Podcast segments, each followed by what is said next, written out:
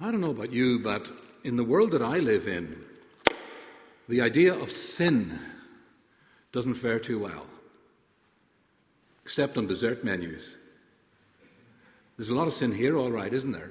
I mean, strawberry seduction, wonderfully wicked waffles, sweet indulgence. In fact, there's even a whole chain of restaurants operating under the name Sweet Temptations. And I discovered, shows you what my internet browsing is like. Um, I, I, discovered um, a chain of restaurants, um, a de- dessert supplier really called, wait for it, the Greedy Pig Food Company. And in fact, there's a whole clutch of these. And if you just go home and search under sinful desserts, well, you'll have a wonderful time. One of these advertises itself uh, by saying this, and I quote, This is the place, and here it is, where decadence meets elegance. It sounds like what, graceful gluttony, or, or, maybe tasteful torture, or, or uh, I don't know, discerning depravity. Another one plies its wares by saying and announcing, I'm tempted with this, sometimes you just have to spoil yourself with a deliciously sinful treat. If a visitor came from Mars, they'd think sin was measured in calories on Earth. Now, what's just vaguely troubling about this, I think, is that nowadays, as, as one writer, Neal Plantinga, puts it, peanut butter binge and chocolate challenge are sinful. Lying isn't. It's a far cry from the old style preachers, isn't it? Who used to lash their hearers with charges of pride and envy and lust and greed. You weren't in much doubt what they, what those firebrands thought, thought about sin. But it's different today. As a culture, I think we've become inarticulate about sin. We mumble about it, we stammer over it, we mostly couch it in nice words. We talk about becoming more human or, or targeting love as a growth need or, or achieving wholeness or finding integration or some such. What a contrast that is to the 18th century hymn writer William Cowper. Sin is still hammering my heart unto a hardness void of love. Let suppling grace to cross his art drop from above. Sin is still hammering my heart unto a hardness void of love. Let suppling grace to cross his art drop from above. Wow. You could spend a whole sermon reflecting on that. What's it saying? Sin is like a blacksmith, maybe an iron worker, hammering our hearts into hardness. But, but note that the outcome isn't just evil or, or wickedness, it's something else. It's a heart void of love a hardened lovelessness, a steeliness from which all softness and tenderness has been hammered out, pounded into oblivion. A heart void of love. What does it need? Now, there's a lovely phrase suppling grace. What's that? We need grace to make that heart not hard, but supple to make it pliable, to make it malleable. We need grace that will erode away that rigidity, that loveless rigidity, uh, that, that, that leaches out that inflexibility in us. Grace of that kind crosses his art, cuts across, counteracts, reverses the craft that sin is exercising upon us. Well, you see what I mean? Compared with that, we really are inarticulate about sin. But hey, don't worry. That's not my theme this morning. I'm not going to turn the clock back and start listing Fitzroy's sins like those old preachers in the past, and I'll tell you why. In 1926, there was a minister in Texas, Frank Norris was his name, and he advertised a series of, I think it was summer sermons under this title the 10 biggest devils in Fort Worth. Names given. The local city mayor was one of his targets. The mayor, Norris told his congregation, and I quote, isn't fit to be the manager of a hog pen. Shortly afterwards, one of the mayor's friends turned up to Norris's study. They had a bit of an altercation, and Norris shot him dead. So, I'm not going there this morning, really. It's far too dangerous an occupation.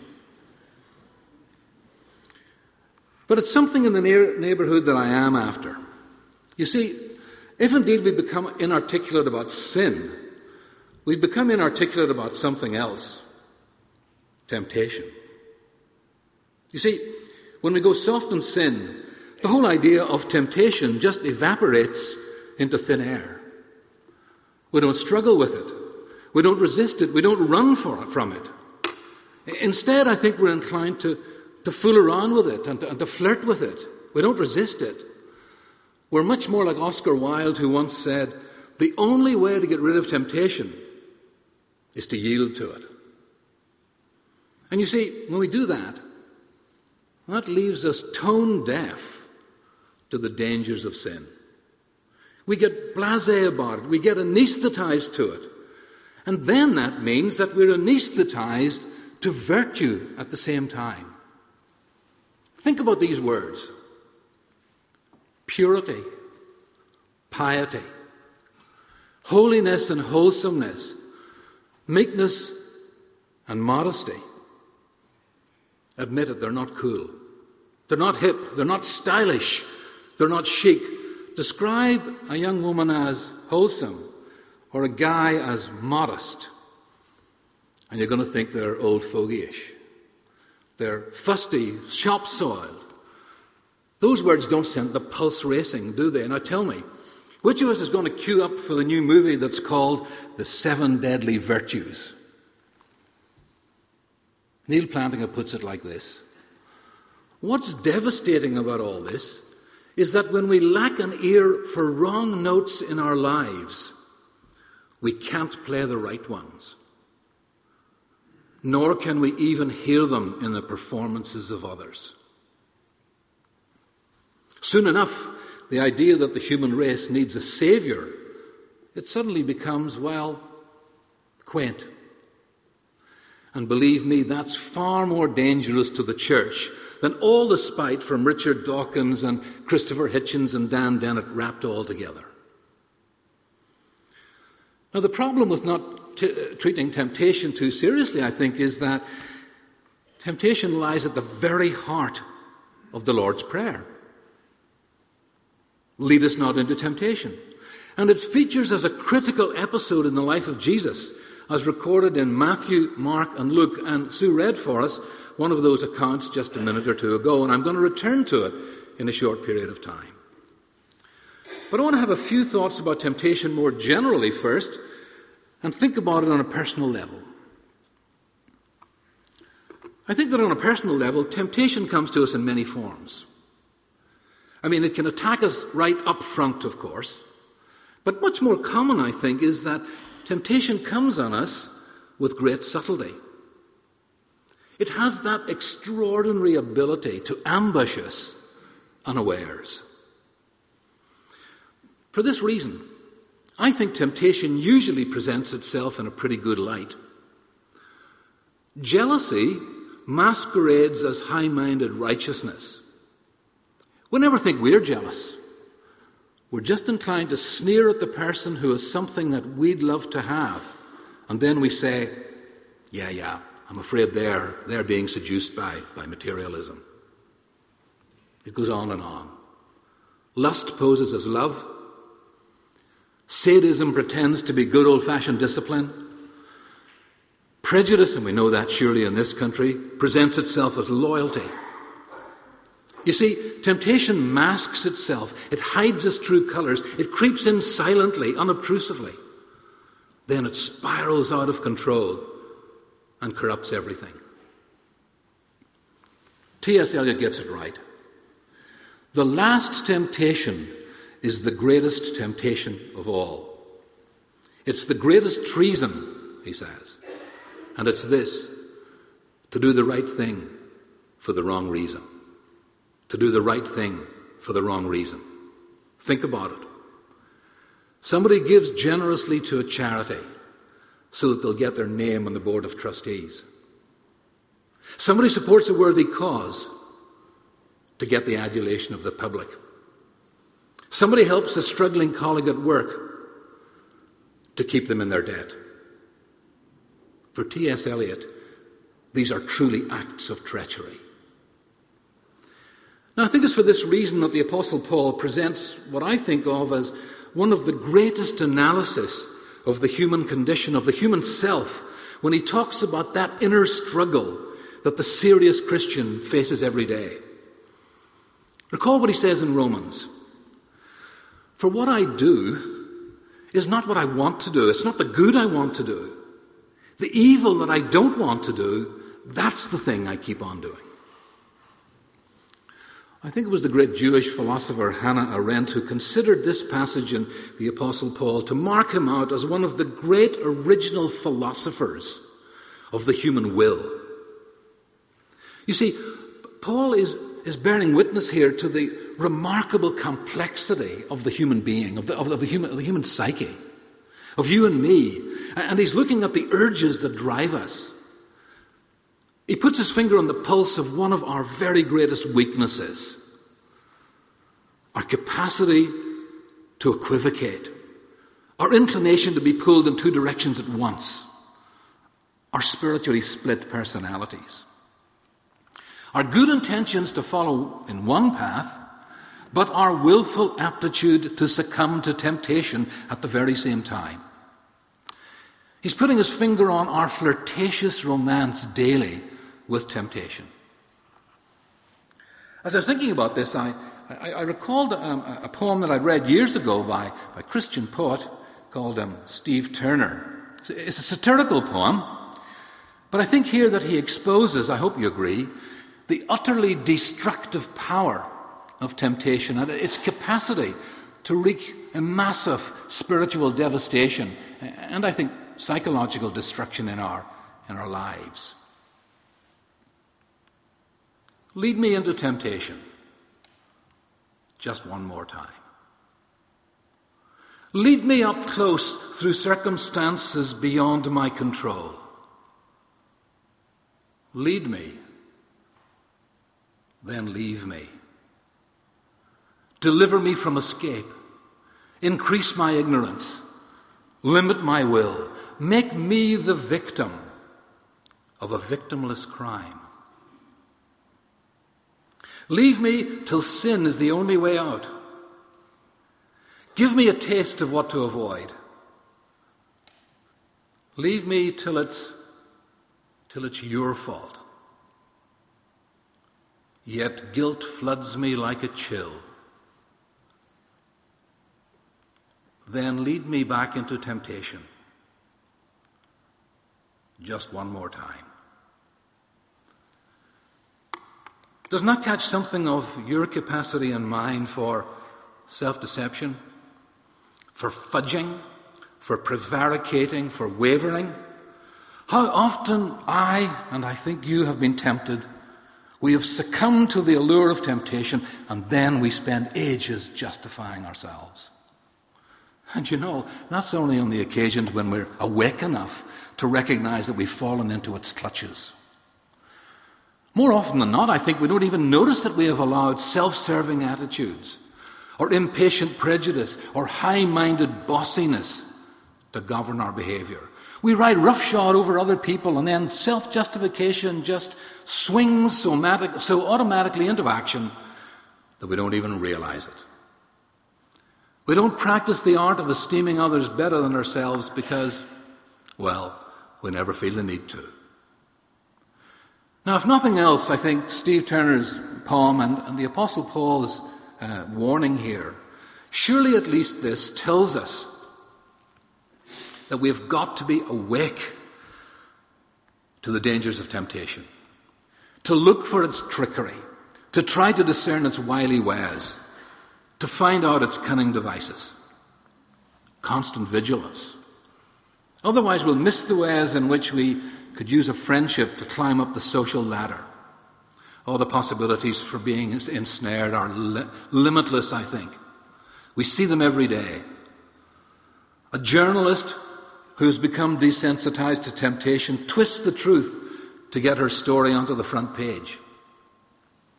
A head of state with a deadened conscience launches a mini war to mask his failures at home. A church member with a diminished sense of sin uses a friend's gratitude to exercise control over them. We've got to be awake to temptation on a personal level.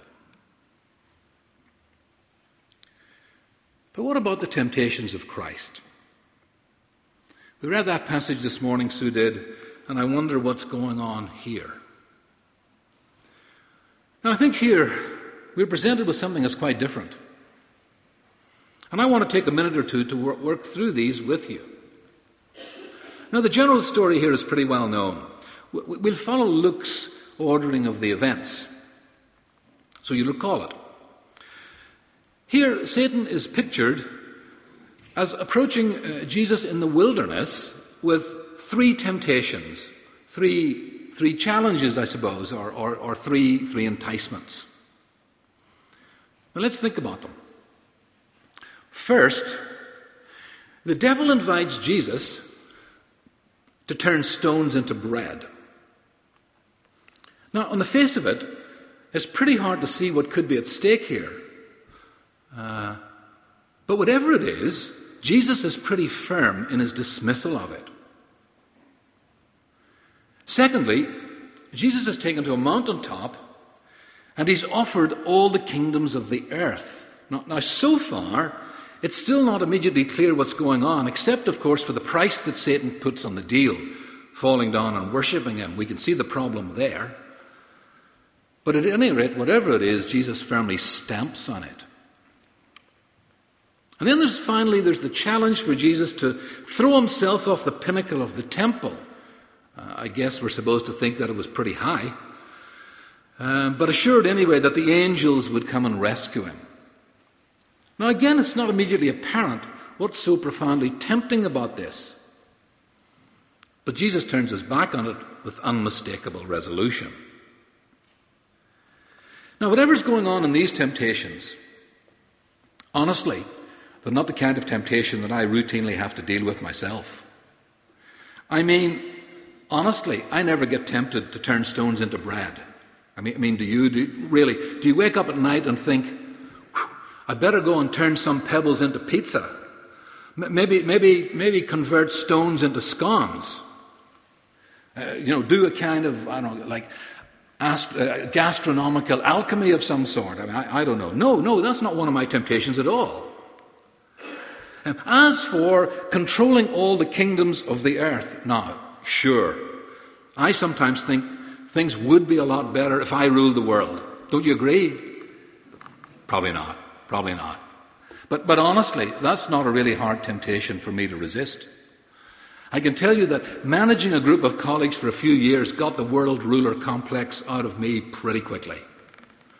Now, as for pitching myself off the top of the Europa Hotel, convinced that a posse of angels will swoop like Superman into action to save me, really, that's not at the top of my list of 10 sweet temptations. Nowhere near it, really. So, what is going on here? I think we've got to see these as a very particular kind of temptation, something unique, something special.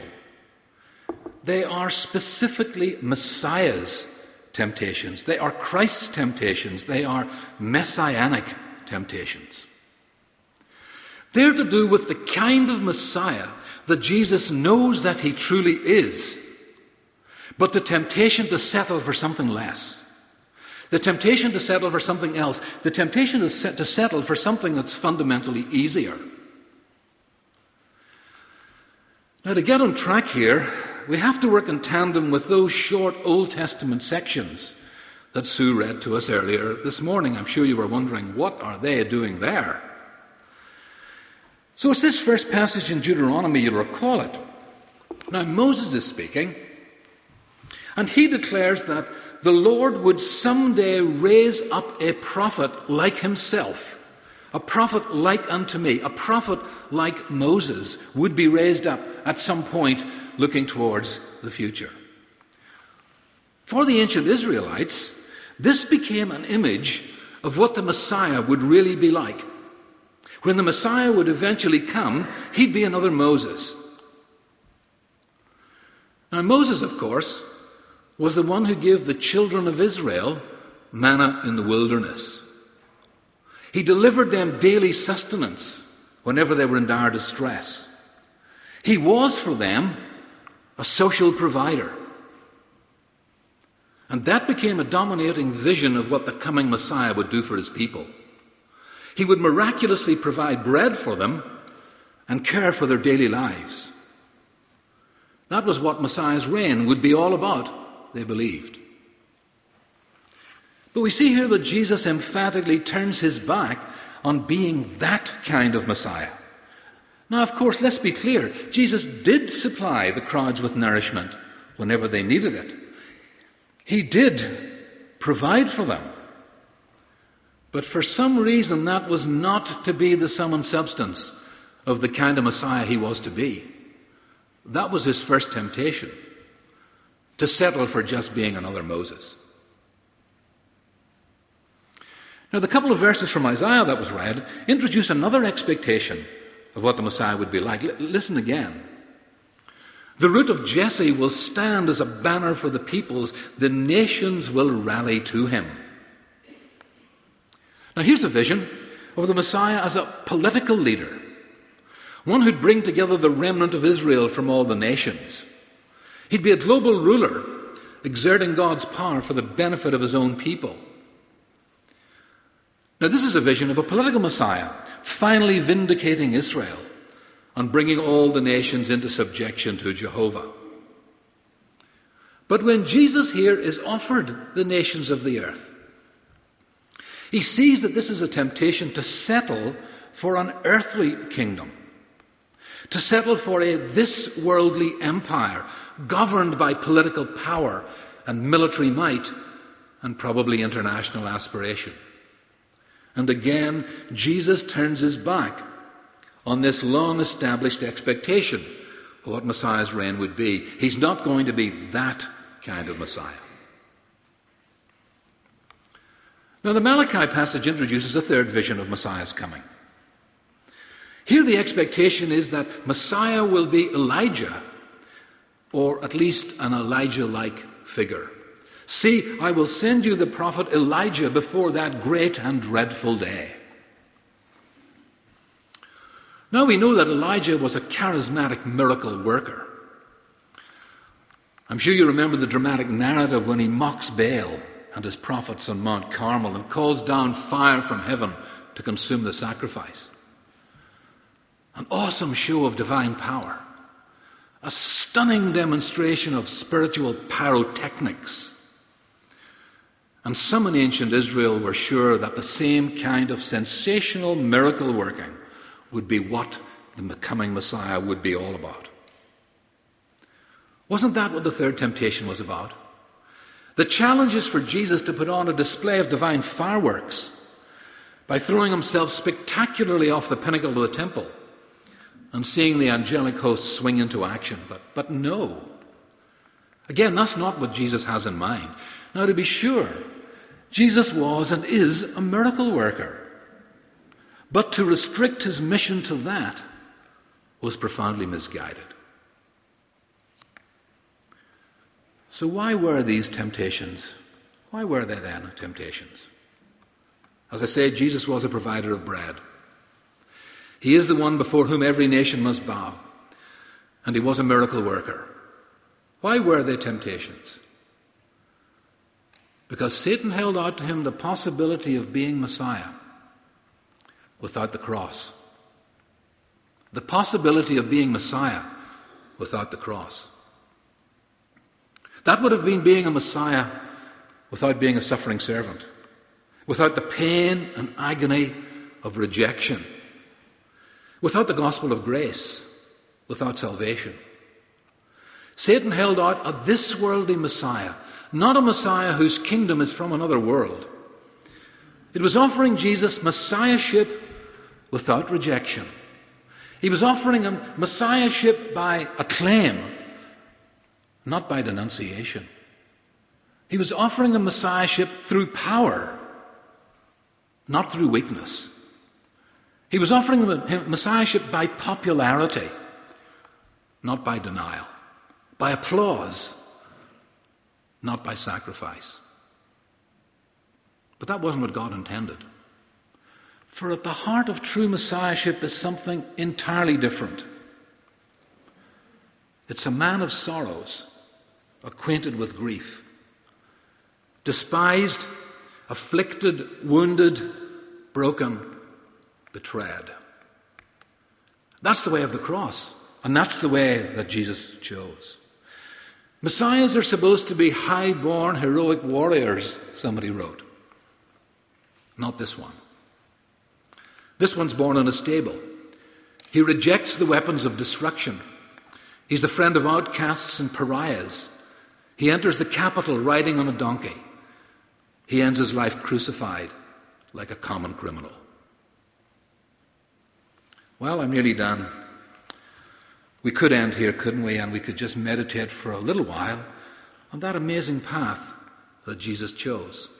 Going against all expectation, he stunningly reveals that the Messiah is one, as the Apostle Paul puts it, who humbled himself and became obedient unto death, even the death of the cross. But I do have one final thought, and it's this.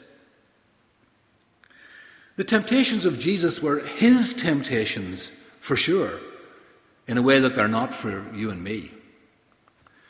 But I have a feeling that these same temptations are the church's temptations as well. What do I mean? Well, this. I think today we're often tempted to settle for one of these false messiahs. Many are attracted these days to a Jesus who is nothing but a social provider, the one who provides the poor with bread, the one who engages in never ending acts of charity there are others who are very happy with a political Jesus, who's engaged in a project to bring all society under God's kingly authority. Whether it's local community change or the transformation of society, that's what they believe the Christian church is all about. And finally, there are many who are lured by the idea of Christ as a miracle worker. They love the excitement and the drama of unleashed spirit, supernatural power. They're irresistibly drawn to the idea of a Christ who engages in spiritual melodrama. Now, honestly, I'm attracted to some of these visions myself, and there's a lot to them. I just have a sneaking feeling that they can be a substitute. Maybe a respectable substitute, maybe even an attractive substitute, maybe even a sensational substitute for a Messiah who's concerned about sin and holiness about repentance and atonement, about self sacrifice and salvation. And I just have the feeling that if we succumb to the temptation to follow those messiahs, we could well end up substituting activism for holiness, substituting a love of the marvelous for humble obedience. I wonder could we be exchanging crusading zeal for diligence in prayer? Could we be substituting political exploits for deep down personal devotion? Maybe I'm wrong. It's just a suspicion that I entertain from time to time. But surely it wouldn't do us any harm from time to time to remind ourselves that we follow what someone has called an undesirable Jesus. Not an award winning charity worker, not a global politician, not a dazzling magician. We are followers of one who, according to the Apostle Paul, was of no reputation. One who took upon himself the form of a servant. We follow one who, according to Isaiah, had no beauty or majesty in him to attract us to him.